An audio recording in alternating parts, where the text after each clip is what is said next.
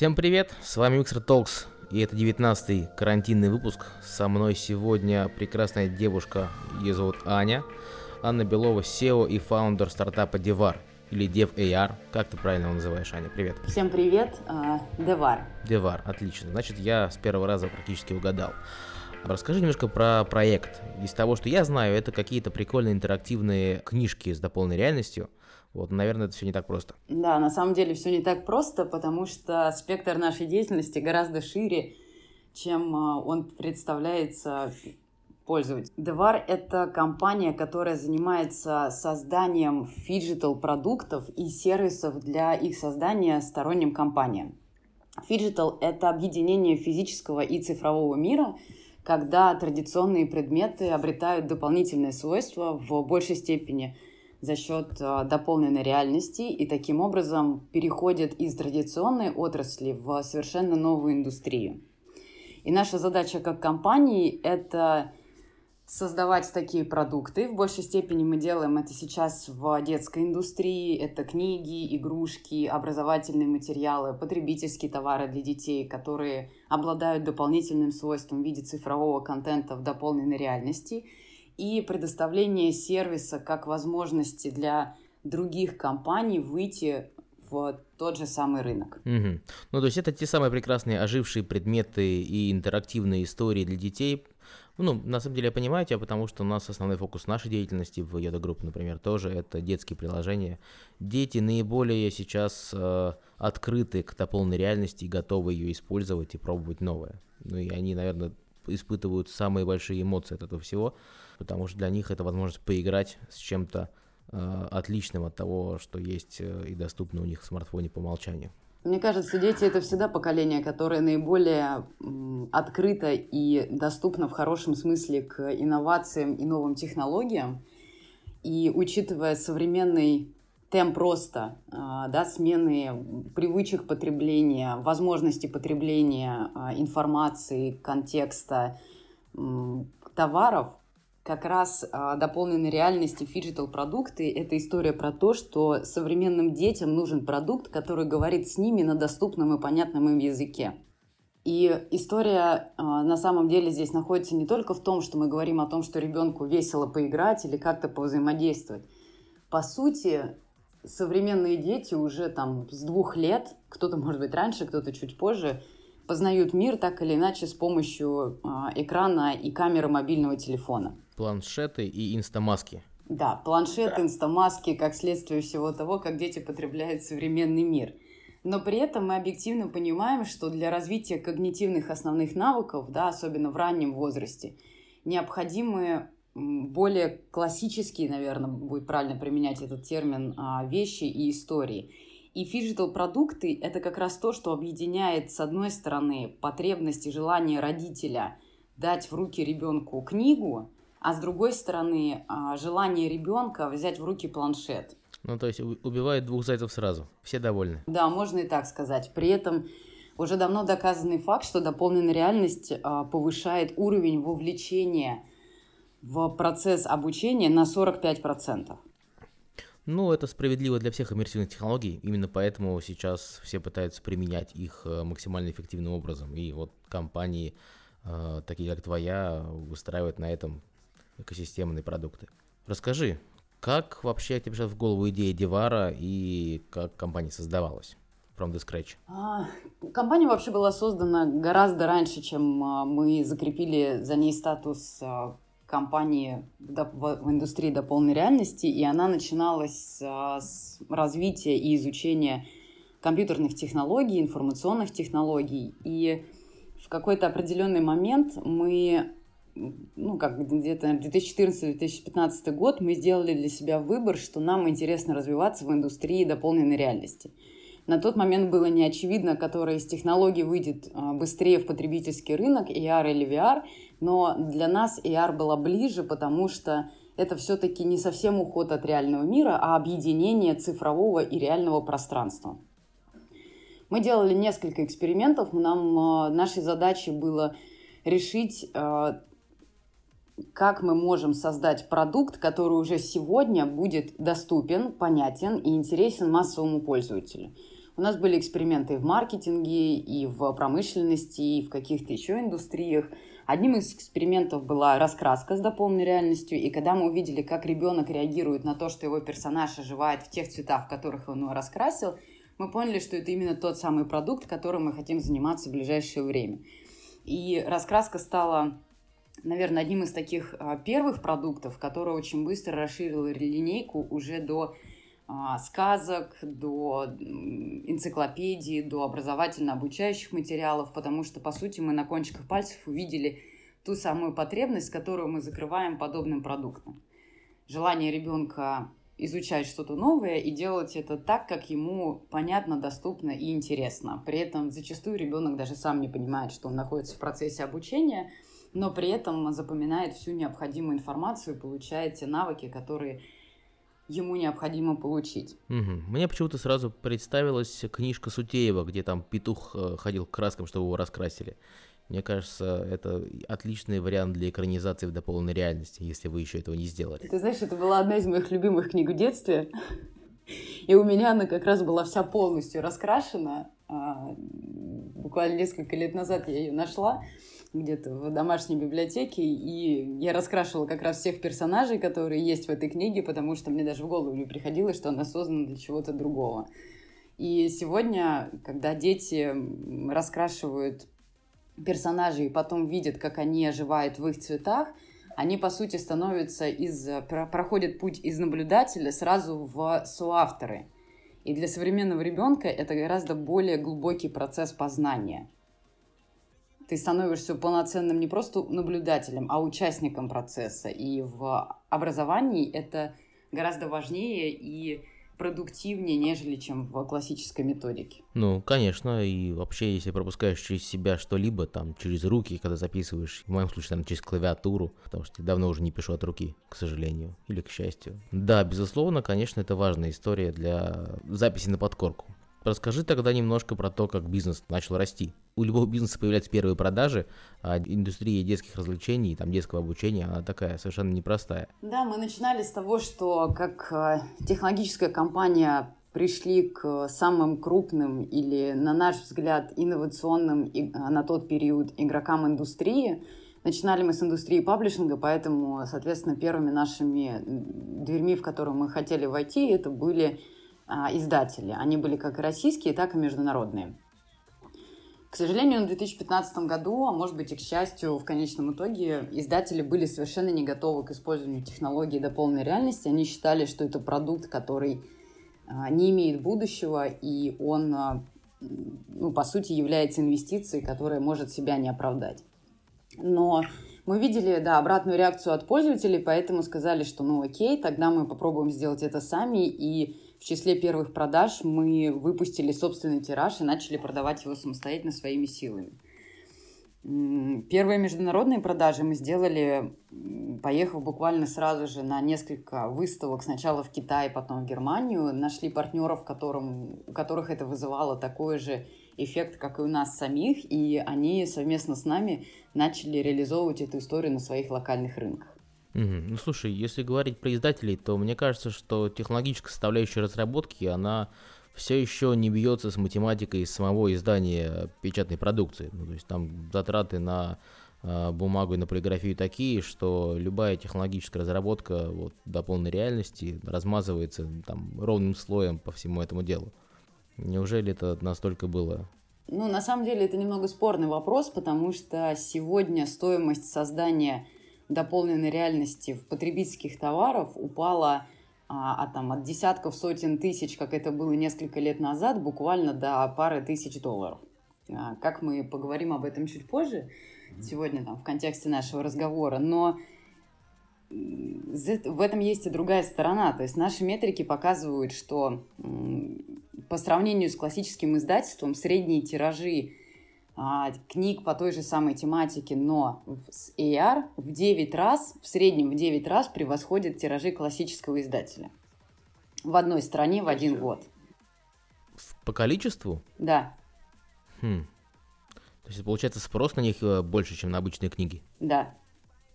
Интересный вариант бизнес-модели. Ну, то есть э, тогда получается, что все немножко ошиблись на начальном этапе? Все не немножко ошиблись, а мне кажется, что все катастрофически ошиблись, потому что а, тут есть несколько факторов, которые стоит учитывать. Первое, меняется, в любом случае меняются привычки потребления самого пользователя. И есть а, запросы, которые требуют удовлетворения, да, и это одна история. Вторая, представь, что ты как пользователь а, имеешь выбор между обычным продуктом и таким же продуктом, но с добавленной ценностью по той же самой цене. Какой выбор ты сделаешь? Ну, если ценность такая же, то, конечно, я выберу то, что интересней. Да, если стоимость такая же, ты, конечно же, выберешь то, что дает тебе больше возможностей. Ну так вот, наши продукты стоят так же, как обычные для обычного потребителя. И э, за последние пять лет, э, буквально с нуля в 2015 году, когда на многих международных выставках мы были единственной компанией, которая предоставляла такой продукт, да, если мы говорим сейчас про паблишинг-индустрию в большей степени, то с каждым годом э, после там двух-трех лет наших постоянных выступлений о том, как дополненная реальность меняет индустрию, какой продукт она создает, какие потребности и ценности она дает для конечного пользователя – начали, начало появляться все больше компаний и игроков в этой индустрии, которые начали выступать с аналогичными а, тезисами и создавать похожие продукты. И это как раз и показывает на то, что да, на данный момент индустрия полностью не поменялась, но сегодня уже есть а, издатели, если мы говорим конкретно про паблишинг, которые ищут и пытаются создавать похожие продукты. Ну, у меня был ряд приговоров э, с детскими издателями, которые хотели, чтобы мы помогли им с похожей историей, сделать книжки с дополненной реальностью и вообще придумать какие-то интерактивные сценарии, а, ну, больше вовлекающие аудиторию. Но почему-то это все не ушло дальше презентации согласований, там они пошли думать, хотя, несмотря на это, ценники на их книжки весьма и весьма немаленькие. Ну, то есть э, высокомаржинальный бизнес, да, даже если в него положить инновации, все равно сильно консервативен до сих пор. Да, и это, наверное, одна из основных а, проблематик а, консервативных и традиционных бизнесов. Зачастую люди а, на таких традиционных рынках, ну ты представь, книжному рынку больше 500 лет.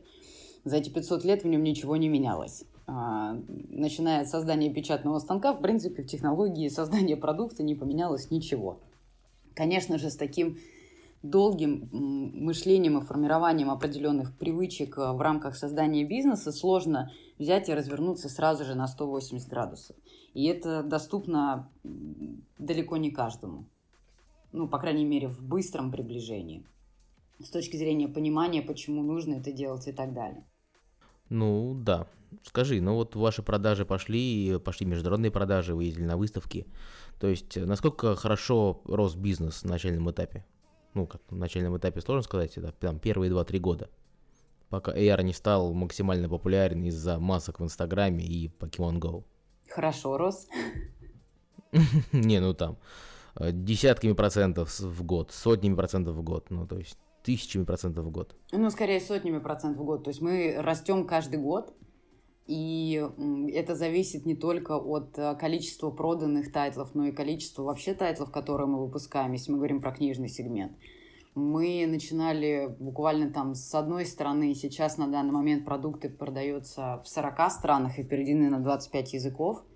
И это все результат э, как раз работы первых, в том числе первых лет э, нашего развития. Угу. То есть 40 стран это у вас там представительство или это такая сеть партнерств в итоге? Партнерство. Мы работаем с компаниями, которые на своих локальных рынках производят и дистрибьютируют наши продукты или совместно созданные продукты.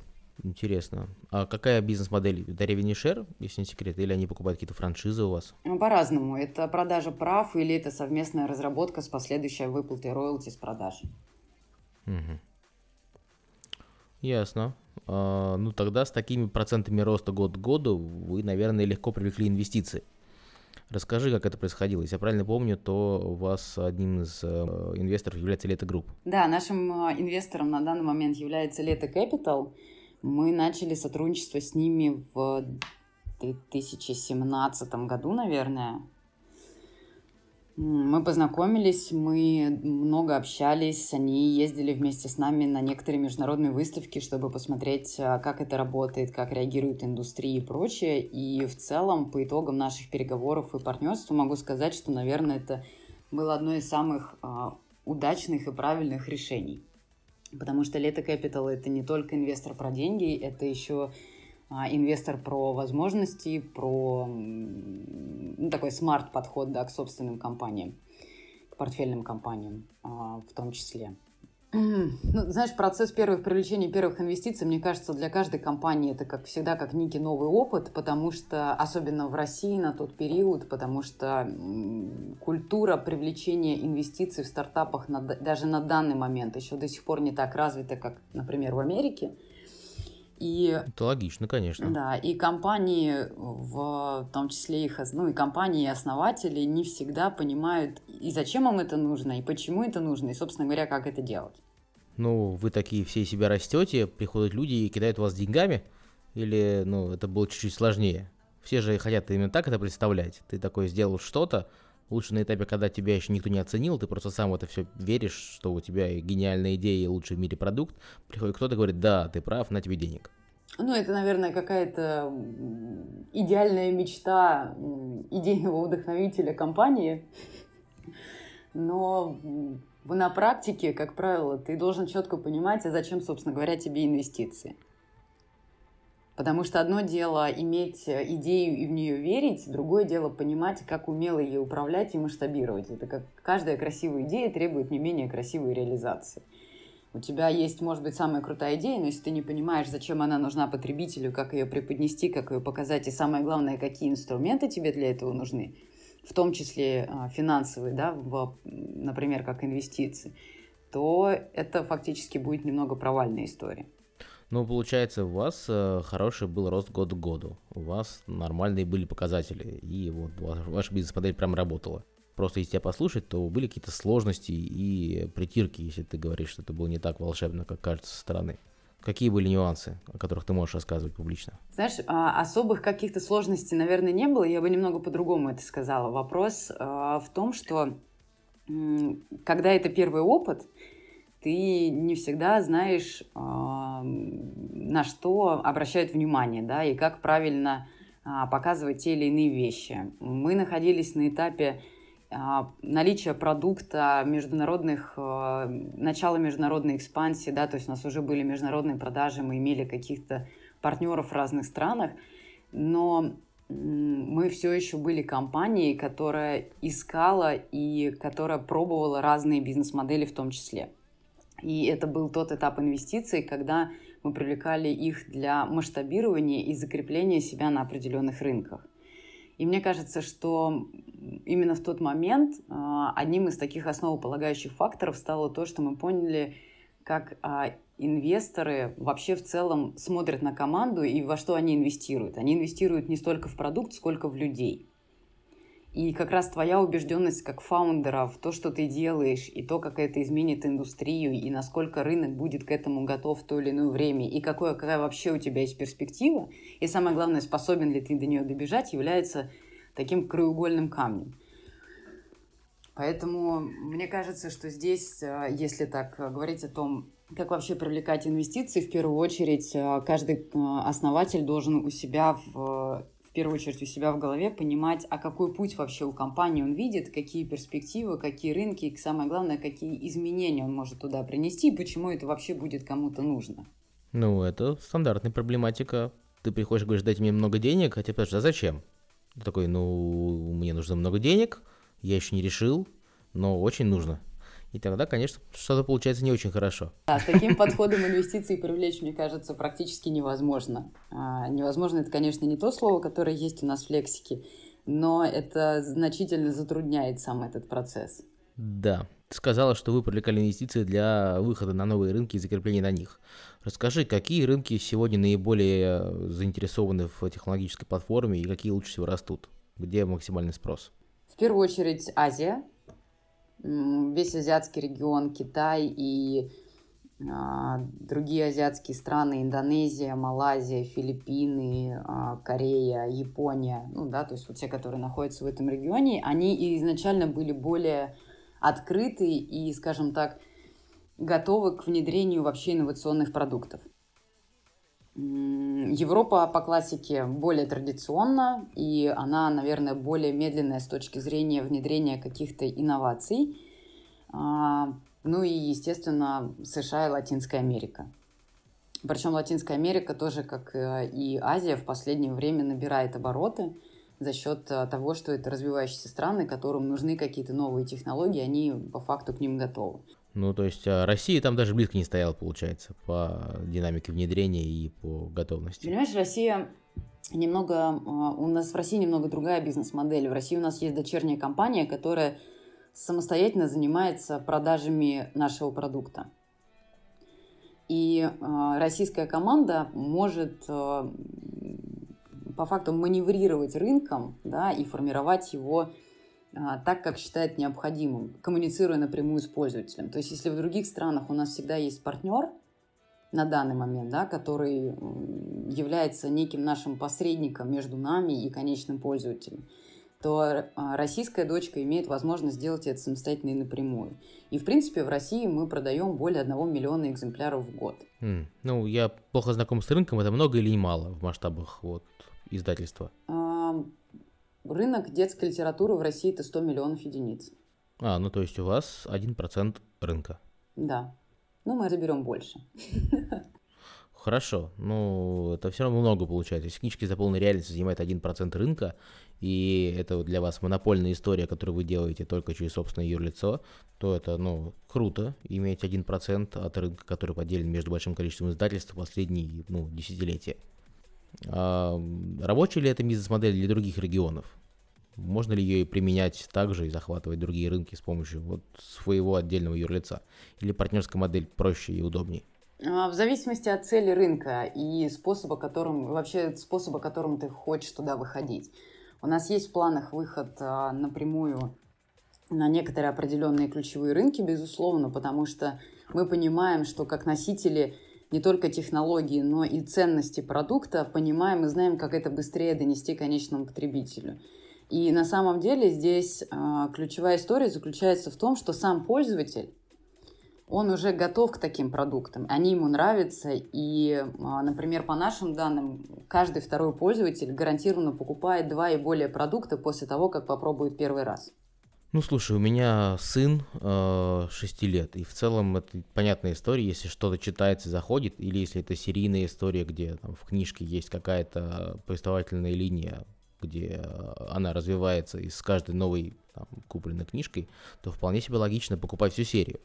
А, и тем более, что в современном мире это не самая большая статья расходов на развлечения, когда а, если действительно заходит, а чтение это ну, нормальная развивающая история, угу. То я, в общем-то, покупал, наверное, все книжки вот, в серии, которые так или иначе ребенку нравилось. Ну, потому что гарантированный успех и э, ну, гарантированно его развивает.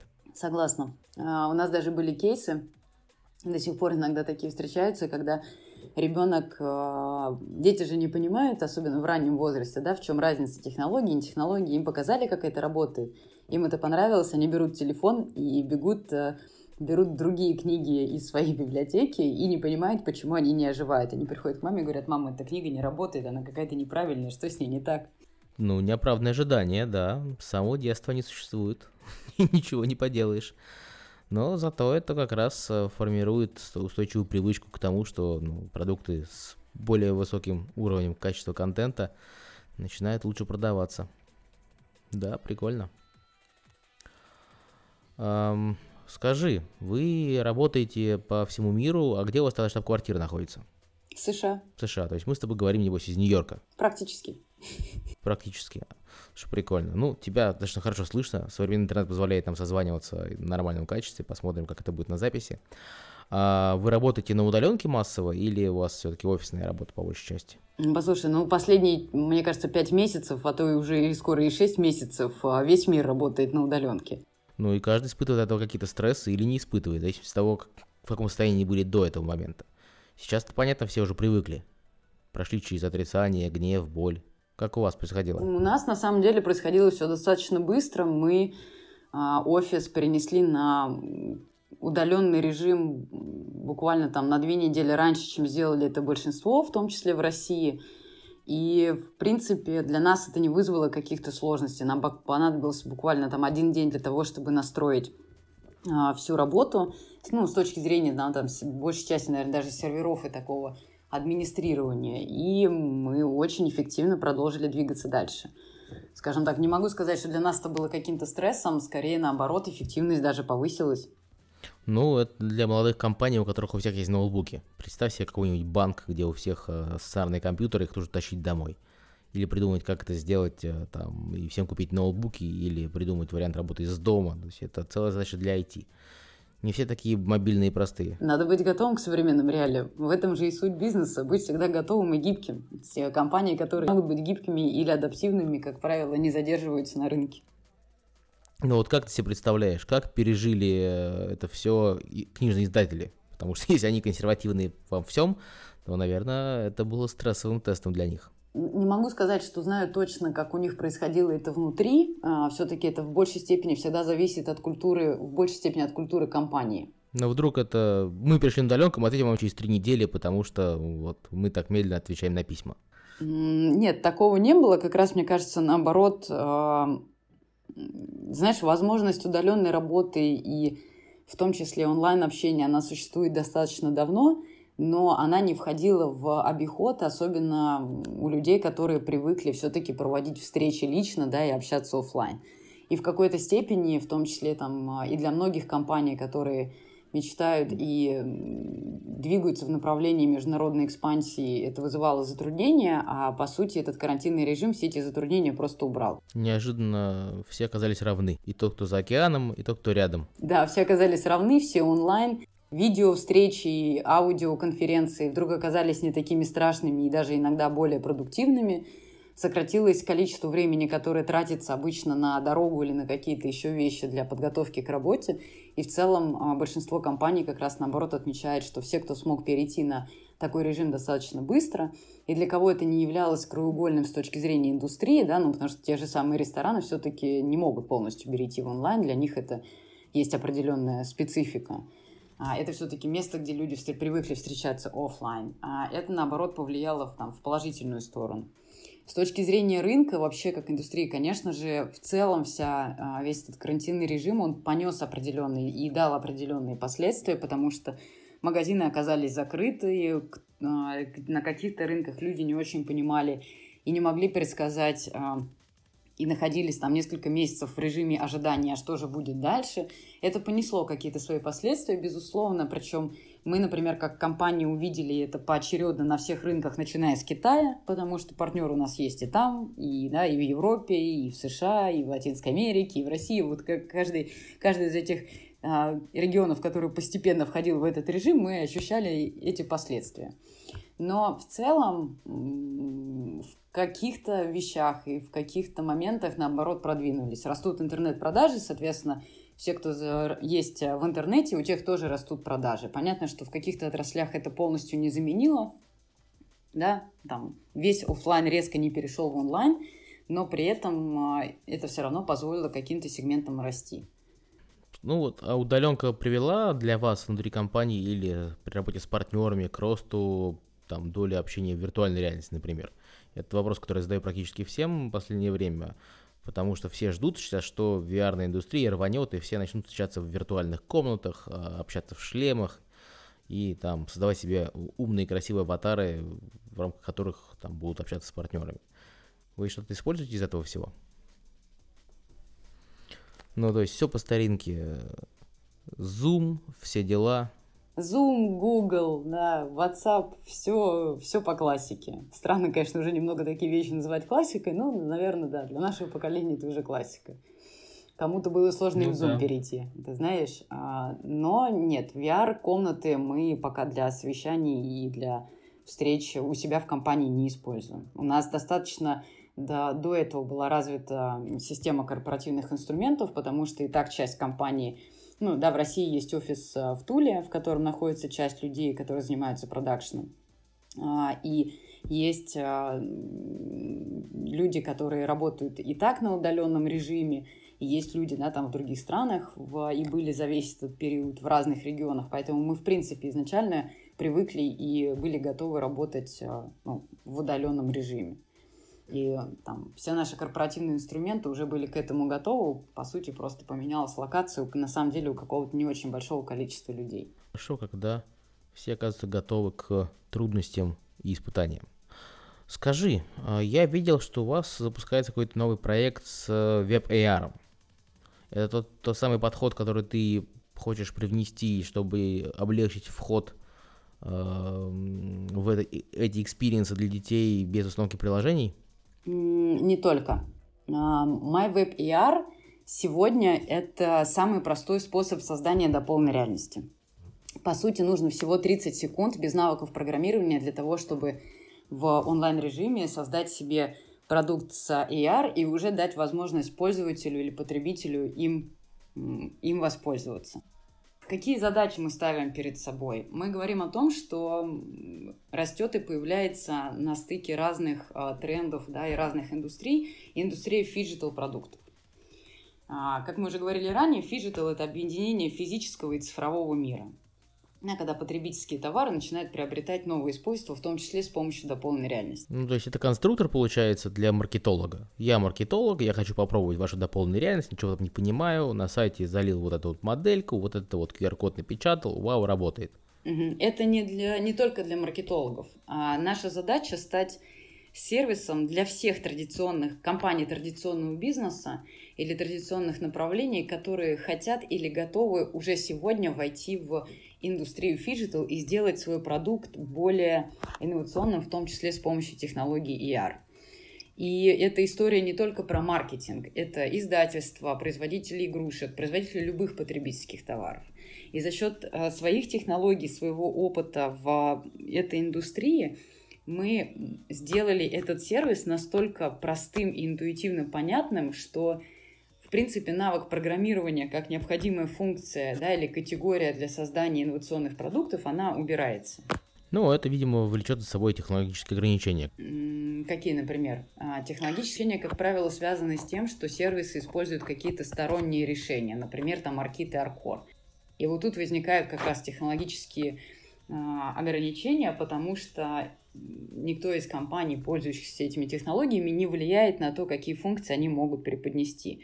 Мы создаем сервис на собственном технологическом стейке и, соответственно, можем позволить себе гибкость в разработке тех функций, которые нужны пользователям а, да, и потребителям или клиентам сегодня. Угу. Ну окей, тогда давай так простейший вопрос. Если ограничений таких нет, то как вы отстраиваетесь от конкурентов?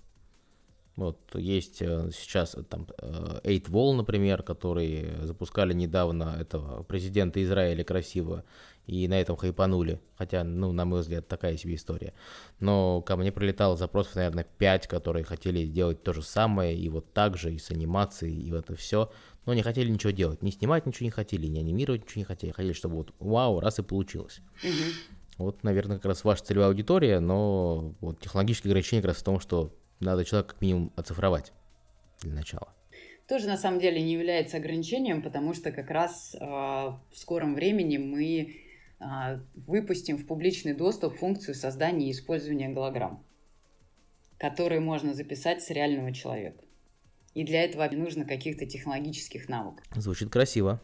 Безусловно. В целом наш сервис, первое, это самый простой сегодня и удобный способ создания AR. Не нужно навыков программирования, не нужно обладать определенными скиллами, в отличие от той же самой а, Eightfall, потому что это сервис, их сервис, создан для, в том числе для программистов. Нужно уметь э, писать код и понимать, в том числе, как он это делается внутри их системы. В нашем случае не нужно быть программистом, достаточно просто открыть редактор и выбрать те функции, которые тебе интересны и необходимы. Вторая, а, второе отличие – это как раз то, что мы делаем это на собственном технологическом стейке, что позволяет нам создавать функции, которых нет у других. Например, это внедрение объект трекинга в веб-платформу. а, которая позволяет тебе использовать не только да, там, с точки зрения маркера там, картинку или плоскость, но и какой-то объемный предмет. Это, как я уже сказала, да, функция создания и использования голограмм с, с реального человека. Еще это может быть функция подключения голосового помощника. То есть наш сервис, он не только про создание даже непосредственно дополненной реальности как функции. Он предоставляет гораздо большую, а, это гораздо, скорее, гораздо более обширная среда для создания и использования разных возможностей наделения твоего продукта какими-то новыми свойствами. И наша задача предоставить максимальное количество инструментов в самом простом и понятном а, виде для того, чтобы любая компания или человек мог этим воспользоваться. Ну, Наверное, это будет более массовой историей, но любая массовая история, она где-то уступает по функционалу там, более профессиональным вариантам. Но зато порог входа снижается. Получается, что вы ну, платформу уже запустили, или она пока в бета-версии находится? Как это у вас сейчас в стадии запуска? Она запущена, а, ей уже пользуются. Можно зайти попробовать mywebart.com и там есть э, в разный, разный доступный функционал в зависимости от роли и в зависимости от цели использования платформы. Например, у нас есть э, отдельно в рамках этого сервиса направление для образования, для школы учителей, которая помимо э, способов создания до полной реальности самостоятельно предоставляет школе полный а, набор и постоянно пополняемый набор образовательных, уже готовых образовательных материалов, которые учителю остается только распечатать и дать ученику. То есть получается такая раздатка, которая оживает. Учебные материалы, да, учебно-обучающие материалы с дополненной реальностью. Ну вот оба продукта, которыми вы занимаетесь, они все сфокусированы на AR. Ты вообще веришь в перспективу виртуальной реальности, которая на рынке дольше и там на ней больше продуктов совокупно существует? Шлемы выпускаются новые. Конечно, на рынке и есть место и перспективы для одной и для другой технологии. Просто способ их применения и цели их применения, они разные. Ну, например, для образования, о котором ты говоришь, все очень любят использовать виртуальную реальность, потому что она максимально погружает туда людей, ну, там, детей, взрослых, и не дает им возможность смотреть в смартфоны. Хотя тут как бы тоже двояко. Если ты смотришь в смартфоне на ту же картинку до полной реальности, то то, что есть смартфон, то, что нет смартфона, не так, не так меняет что-либо. Ты знаешь, с точки зрения образования, на самом деле, я бы немного подискутировал на тему того, какая технология гораздо более а, привлекательна в процессе обучения, потому что все-таки у виртуальной реальности есть, а, так же, как, в принципе, у дополненной реальности, конечно же, есть свои плюсы, да, и минусы, какие-то преимущества и ограничения в том или ином мере, но для нас дополненная реальность ближе тем, что это не уход из реального мира, а это как раз соединение цифрового контента с тем, что окружает ну, в образовательной теме, да, ребенка в том числе. То есть... Звучит как настоящий phygital евангелизм. Так и есть. Здесь просто есть а, ключевое отличие, на мой взгляд, дополненной реальности от виртуальной реальности, что дополненная реальность позволяет не просто создать новый бизнес, да, потому что виртуальная реальность – это создание совершенно нового мира. Ты как компания создаешь для себя, по сути, новое направление, если интегрируешь к себе а, VR. Дополненная реальность позволяет не просто создать новый бизнес, а апгрейдить уже твой существующий. Тебе не нужно для этого полностью разворачиваться там на 360 градусов и создавать что-то новое. Тебе нужно взять то, что у тебя есть, и просто перевести это на новый уровень. Поэтому все твои аналоговые продукты... Больше как раз все-таки это вопрос, э, наверное, целей и вопрос индустрии. Для каких-то будет хороша дополненная реальность, для каких-то более там удобна виртуальная реальность.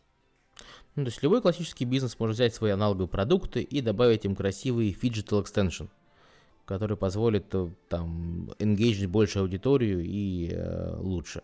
Да, да и который просто позволит этим компаниям в конечном итоге остаться на рынке.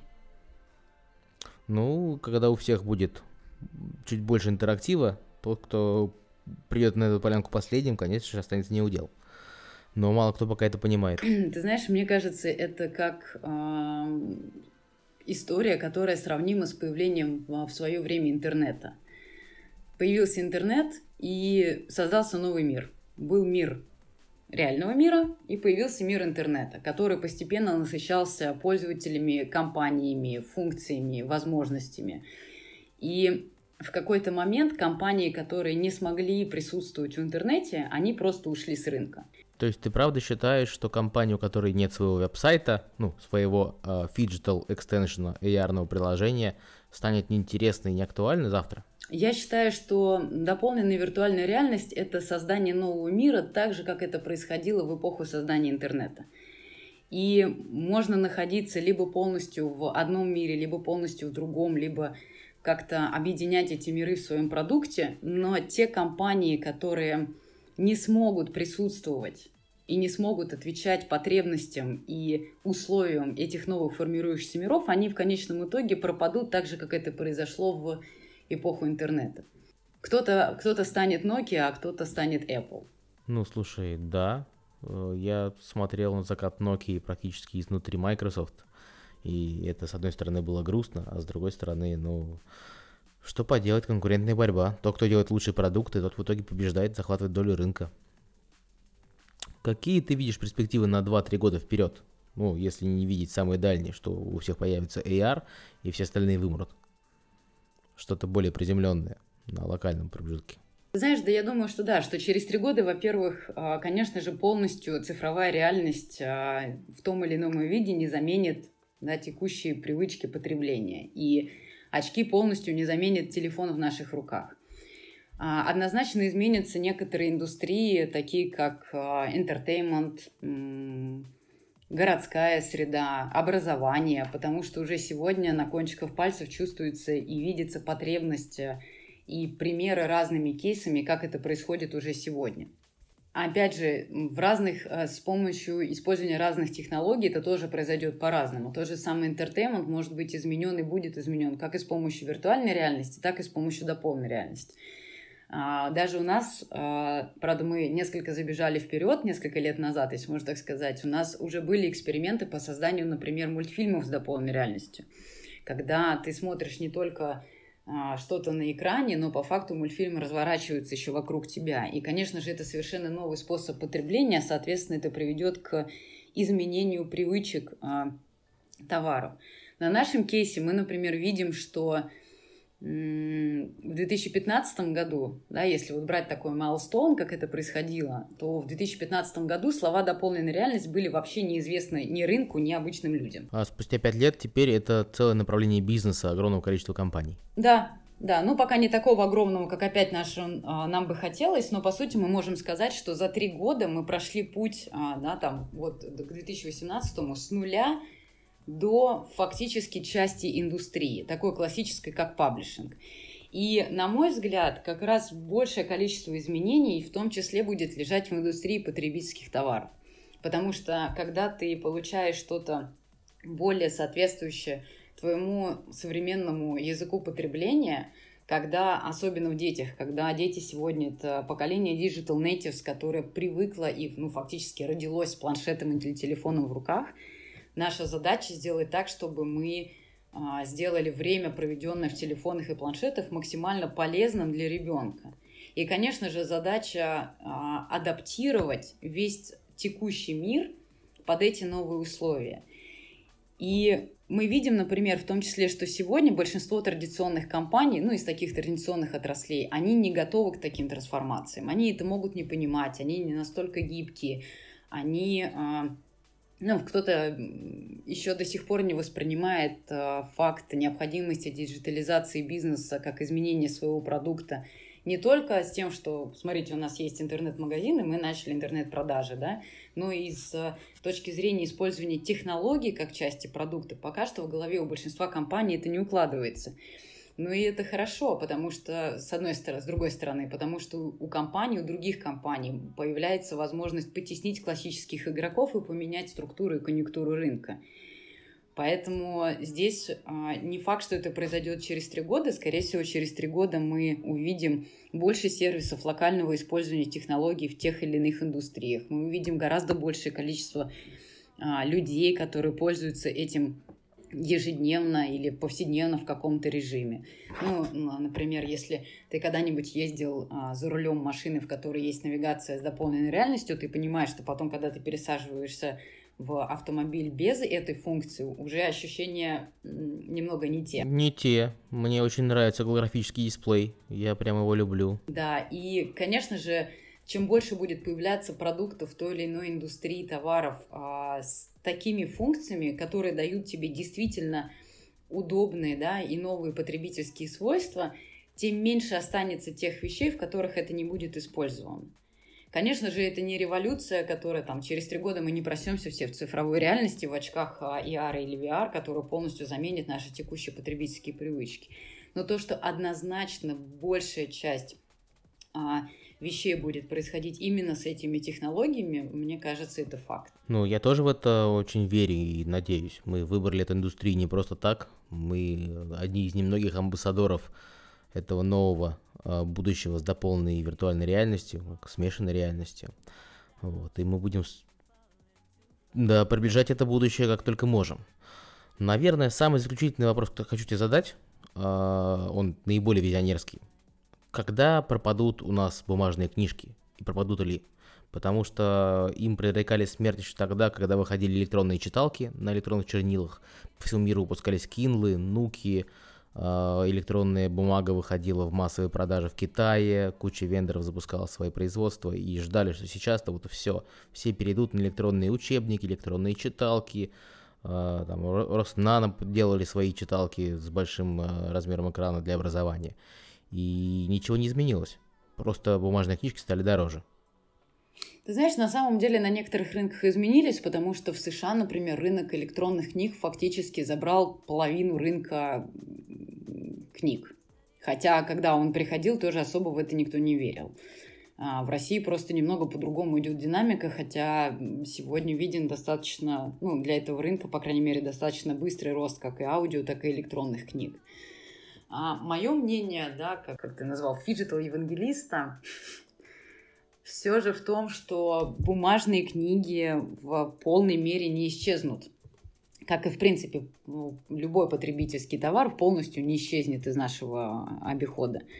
Вопрос в том, что он поменяет свои свойства и станет и должен стать более э, понятным и более, ну, да, более наделен современным языком скорее.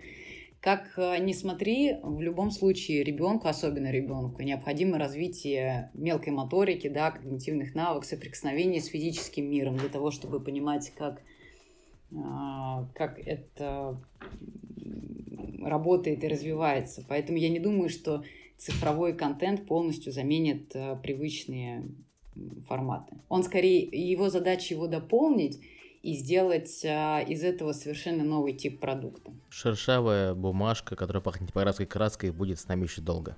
Что ну, в какой-то степени это неплохо, раскрашивать а, и писать это все-таки хорошие навыки, которые нужны детям. Все так. А, это было очень познавательно, потому что от мира именно книг, наверное, я достаточно далек. Вот, но я думаю, и мне, и слушателям было достаточно интересно. Спасибо, что подключилась. А, вы слушали Mixer Talks. Цепляйтесь к нам в телеграм-канал а, Join Mixer. Подписывайтесь на подкаст на Disgusting Man, iTunes, Яндекс Музыки или везде, где можете найти. Спасибо, что были с нами. И тебе спасибо. Пока-пока. Пока. -пока. Пока.